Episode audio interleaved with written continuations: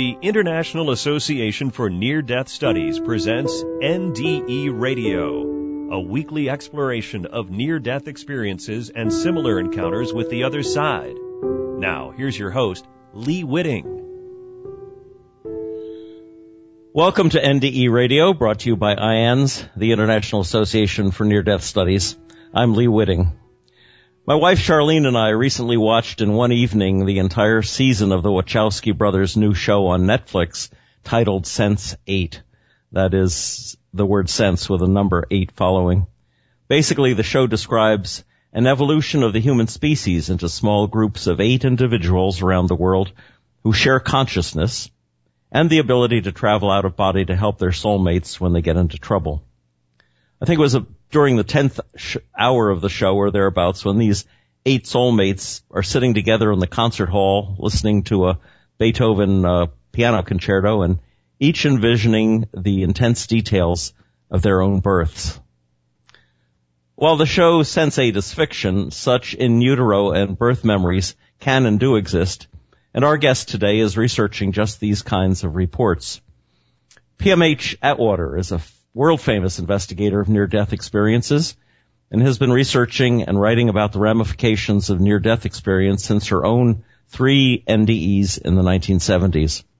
Her research has been more extensive, her theories more expansive, and her teaching more dedicated than any other experiencer that I know. Her many books include Future Memory, Near Death Experience, The Rest of the Story, The Big Book of Near Death Experiences, Children of the Fifth World, A Guide to the Coming Changes in Human Consciousness, and uh, many other books as well. Um, her latest book, Dying to Know You, Proof of God in the Near-Death Experience, will be the topic of an upcoming show here on NDE Radio.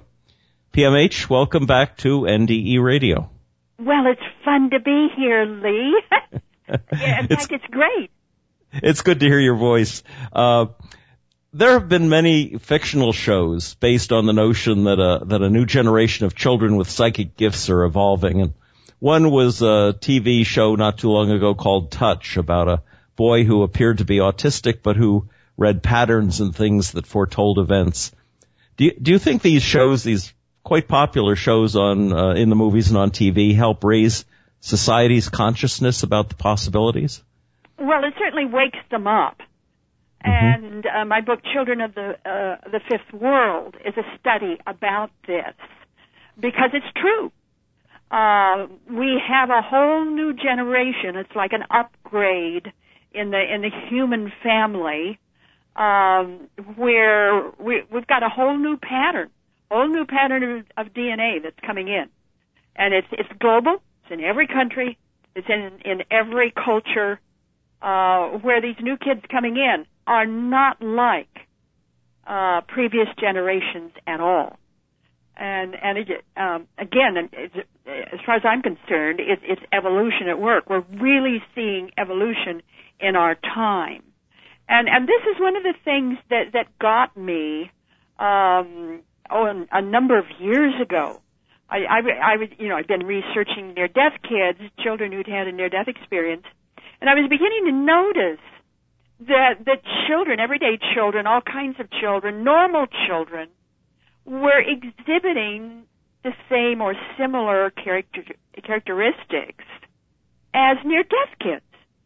And and that just you know, there's no way, Lee, that's not possible. Mm. So I I I flipped around and and did a separate study of, of just you know the new kids, uh, nothing to do with near-death experiences and and that's um, that's when I came up with these patterns, and they mm. are um, you know they're they're present everywhere, and and if you want to read about that, certainly read Children of the Fifth World.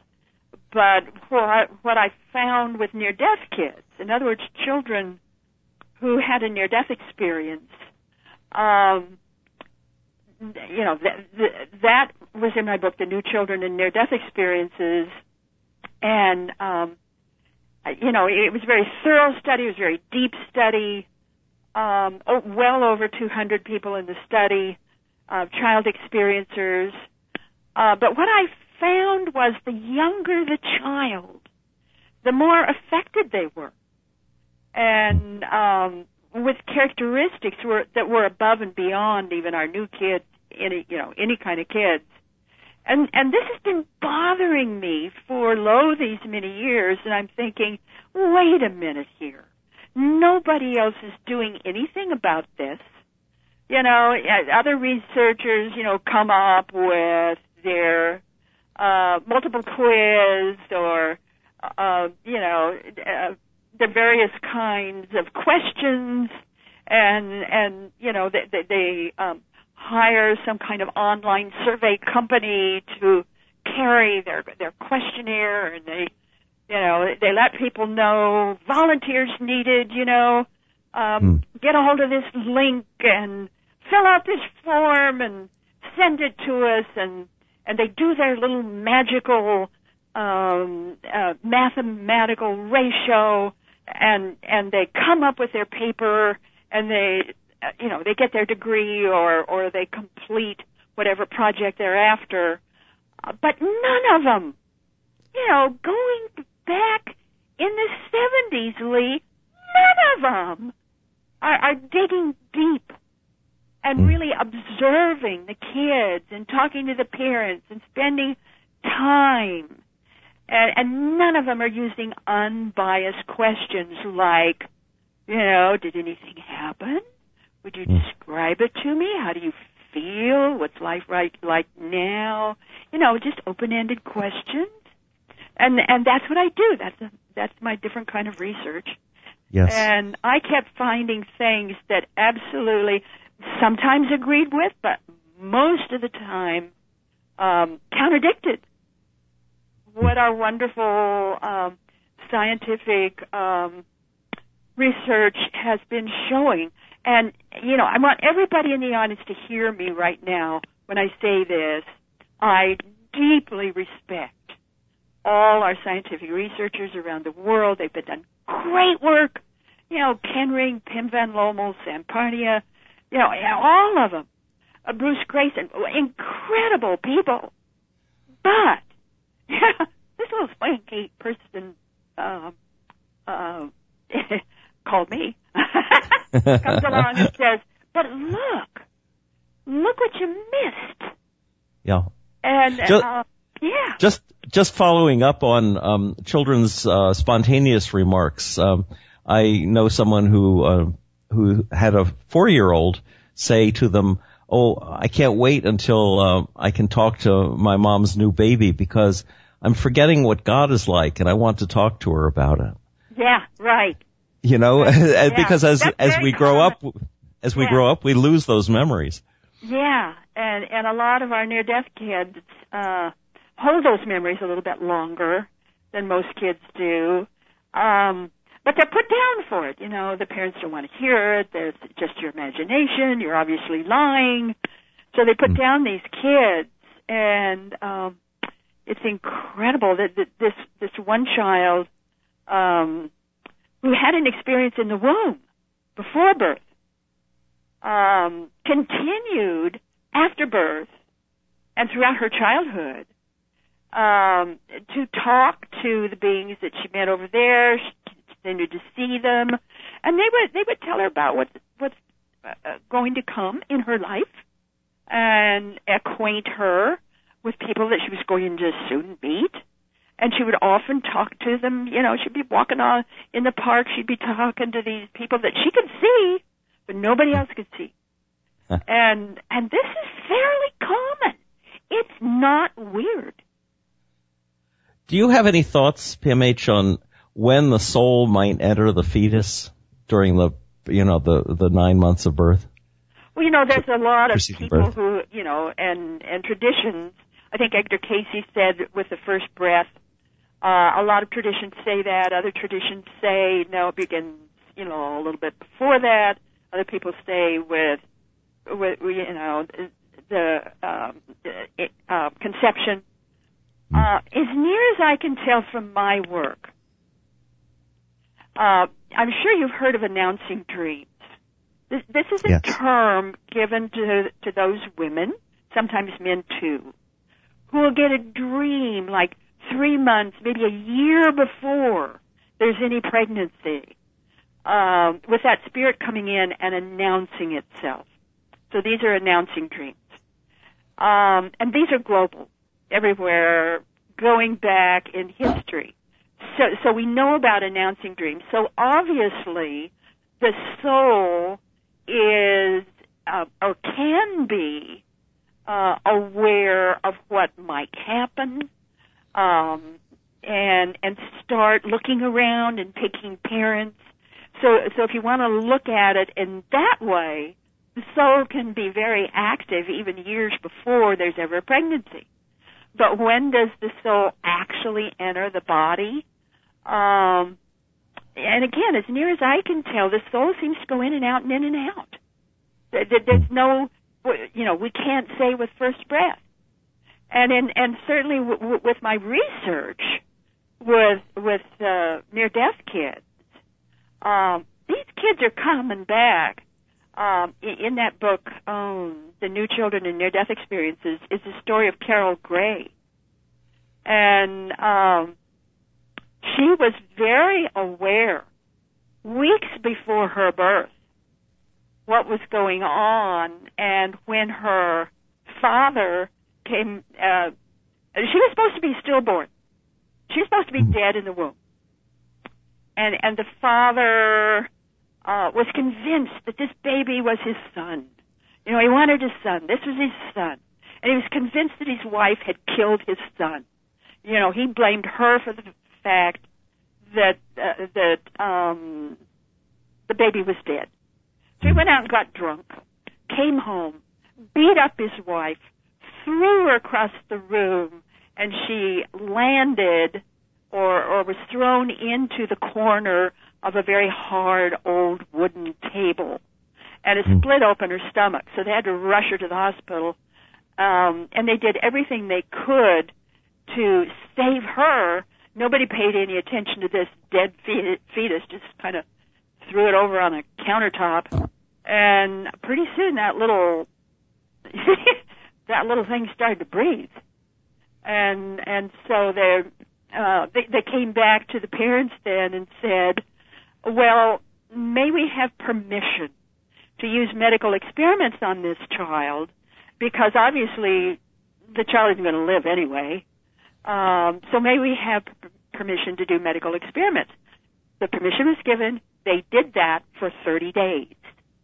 And Hmm. by golly, um, in, instead of being a horrific thing, it turned out to be a wonderful thing because the child then uh, became you know, a real baby, uh, uh, that they could then raise and, well, suffice, you know, hurrying up the story, when this, when this, when this little girl was two and a half years old, uh, at a family meeting, in other words, you know, kind of like a Sunday family thing, and everybody was there in the living room, she walked up to her father, stuck out her finger in his face, and repeated to him every single thing he said to his wife that day, that night that he came home and beat her up.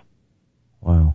And he des- and she described everything, all furniture in the room, what happened to the fu- furniture, what he did to the furniture, what he did to her mother. Now, bear in mind, this is a stillborn, and we're talking um, maybe three, four weeks uh, before delivery. So this is a stillborn dead child in the womb that two and a half years later returned to her father every single thing he did. She was completely accurate. The parents were so stunned they couldn't talk. Nobody said anything because this was not talked about. The reason it wasn't talked about, Lee, is the doctor was the father's drinking buddy. Ah. And, and all of this is in the book. All of this. The story is in the book. This story has been verified. So when we're talking about when does the soul enter the body, I think rather what we're really talking about is when does the soul stay in the body? Do you think it would be possible for a soul to visit various uh, infants in utero or uh, fetuses in utero to check out which what the situation is with each, or is there a family connection that that draws them toward the parents uh, regardless? At this point in time, I'm going to have to say family connection because I haven't seen the other. So Yes. I'm not going to make an opinion. Uh, I'm not going to give an opinion on something I haven't seen. Um, so I'm going to stay with what I've seen. Sure. And this is why I'm reprising my research. I'm going back. And, I, and I'm doing it again, only this time I'm focusing solely on experiences in the womb. Um, I'm really looking at the mother's pregnancy and how she was affected. I'm looking at birth trauma. I'm looking at preemies, babies, toddlers, kids up to the age of five. My cutoff is the age of five. So if anybody in the listening audience wants to participate in this survey or, or, this, or, or this study, please, please, please, please, please. well, well, it-. In your uh, in your emailed request, uh, you said, and I'll I'll read this for the audience. I'm looking for people who either remember being in the womb, birth trauma, being a preemie, passing through their mother's vagina, being a baby or a toddler, or up to the age of five, and somehow felt different because of that memory, different enough uh, that their uh, that their family, their school, their relationships, and if an adult, their adult lives seemed out of sync, foreign, or just didn't fit in with what they were told was normal. I think that's an amazing description of what what. Uh, yeah, and, and you, and you can get this. Uh, you can get this paper on my website. You know, my website is www.pmhatwater.com. You know, one word, all lowercase.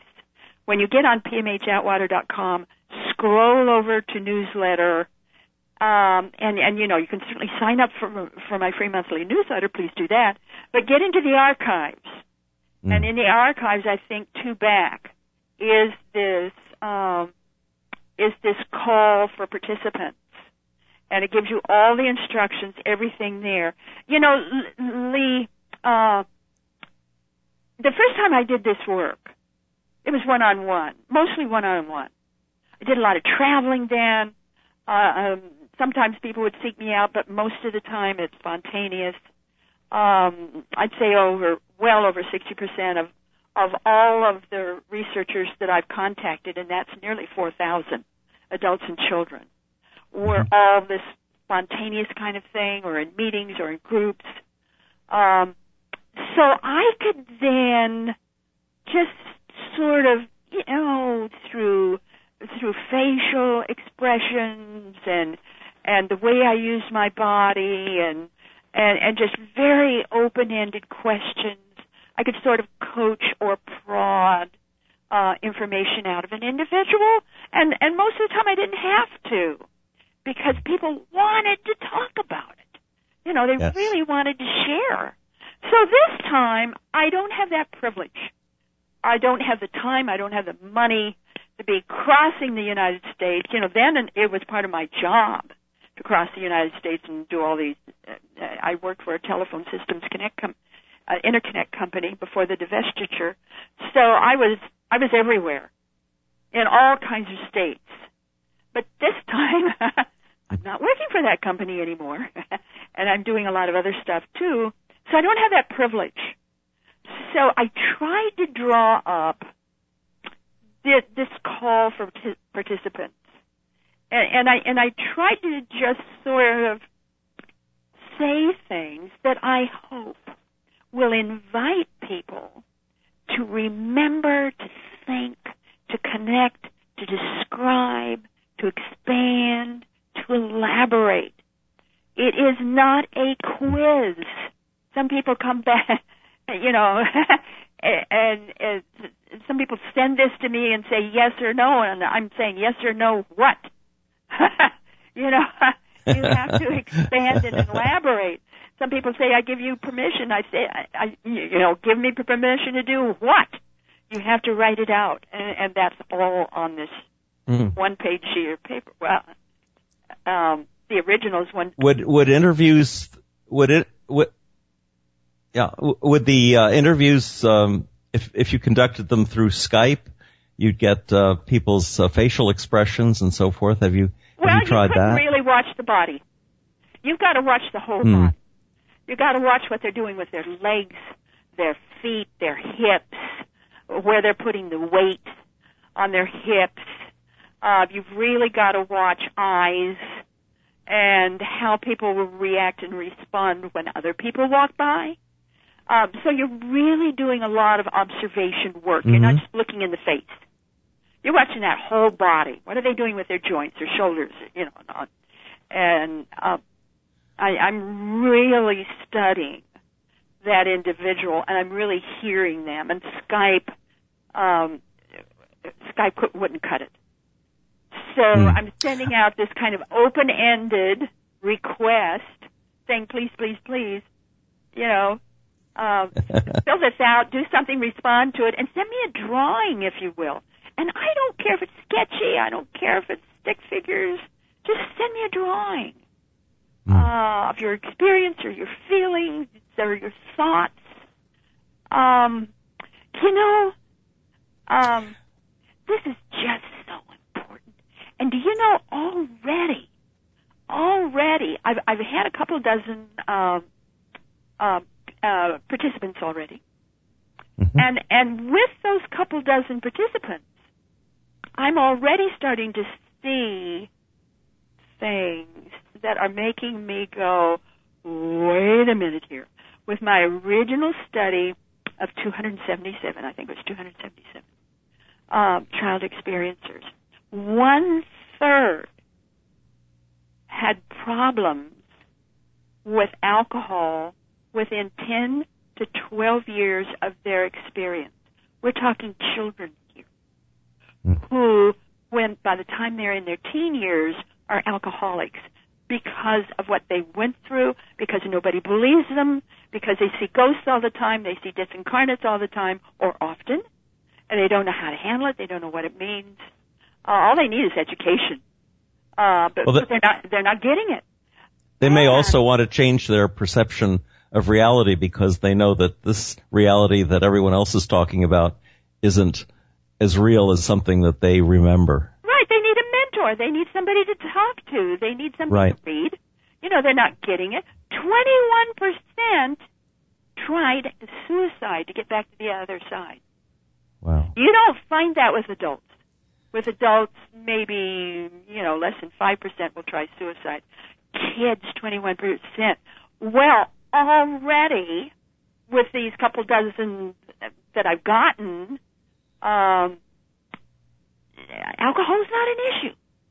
That they just automatically are staying away from it. And I'm going, hmm, this is interesting, but all Is- but three have either attempted suicide, tried suicide, um, talked about suicide, or wanted to commit suicide. The suicide problem, which which I thought was um, overestimated before, now I realize I wasn't anywhere near in the ballpark. It's a much bigger problem than I thought. And As a chap, I was going to say, as a chaplain in the hospital, I see more and more teenagers uh, attempting suicide. It's it's really sad. these are little kids. Yeah, You know, yeah. it's just like I'm going? Um, so please help me, people who are listening to this show. I want to dig deeper into what's happening to kids now. I, I you know, I, I just got back from the the, the uh, near-death experiencers spiritual retreat in St. Louis, Missouri, which is wonderful, and um, heard again, saw again. Child experiencers are not like adult experiencers or even teen experiencers. We cannot hmm. clump them all under the same umbrella because they don't fit. And one of the reasons I'm beginning to suspect why not is because those who have their experience from pre-birth, birth to the age of 15 months, that's the timely when the actual wiring of the of the brain is determined. Synapse formation increases 20-fold. The brain uses twice the energy of an adult brain. So there's a lot going on in that brain and in the nervous system of these babies who are mm. who are being hit, and I think that's an appropriate word, by the power punch of a near death experience. And then from three to five years, remember my cutoff is at five, that's the temporal lobe development, experiment, explore future patterns, continuity of environments. Do you know that the strongest evidence for genius in my work so far is from pre-birth, birth to the age of 15 months, the same time when the brain, uh, when the actual wiring of the brain is being determined, synapse formation increases 20-fold, and most alien, fairy, monster sightings typically happen with kids between the ages of three to five. The same with with near death experiences.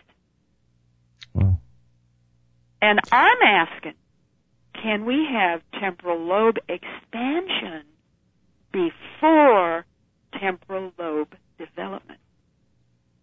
Yeah, I, I, I'm really looking deep here, Lee.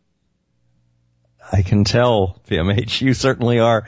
Uh, we are almost out of time, and before before uh, we have to get off, um, perhaps you could tell us a little about um, the um, San Antonio convention that IANDS is planning, and I um, assume you're going to be there and doing something. Yeah, this is always a big, big, big affair. So we're talking here September 3 through 6, or at least I'm calling it 3 through 6. Yes. Um, I think I think it's generally advertised as 4 through 6, but 3 through 6, and it's it, it's on the Riverwalk. It's at a hotel on the Riverwalk. Um, mm-hmm, so that's going to be Marriott. Really lots of fun. Yeah, and um, and just some of the most exciting speakers we've ever had are coming. And you know, any any near death conference is a mind blower. I don't care who you are. I don't care whether you've had a near death experience or not. I don't care if you're a medical person. I don't care if you're a doctor who totally believes the whole thing is a crock. Come and your your mind will be blown. And what I tell near death experiencers are come and meet the rest of your family. Yes. Because you instantly instantly lock in. You just do. Yeah. It's like coming home. Oh, oh, oh, yes. um, and you know, and San Antonio, Texas, who could who could complain? About That's that right. wonderful place. Uh, please come. Everybody, please come. Uh, again, your mind will be blown. I'm not Yes. exaggerating. And they can find the details on the uh, IANDS uh, website, iands.org, the dates, the uh, places to stay, and all of that. Yeah. Uh, PMH, we're out of we're out of time for today, but I'm going to have you come back because we're going to talk about your new book in the next few weeks. Um, but why don't you tell, uh, give the listeners your website again and, and let them know how they can get your books. Okay, it's www.pmh@water.com. Just at and then water. Um, I have a free monthly newsletter. Um, you know, uh, you can subscribe to that by scrolling over to the newsletter. A lot of my books are um, are available on my website, but you can still get my books from Amazon.com or from your favorite bookstore. They can order them. They're still readily available, and certainly uh, the, the one that's available now on Child Experiencers is the New Children and Near Death Experiences. If you want to talk about our newest generation, then you want Children of the Fifth World. And they Okay.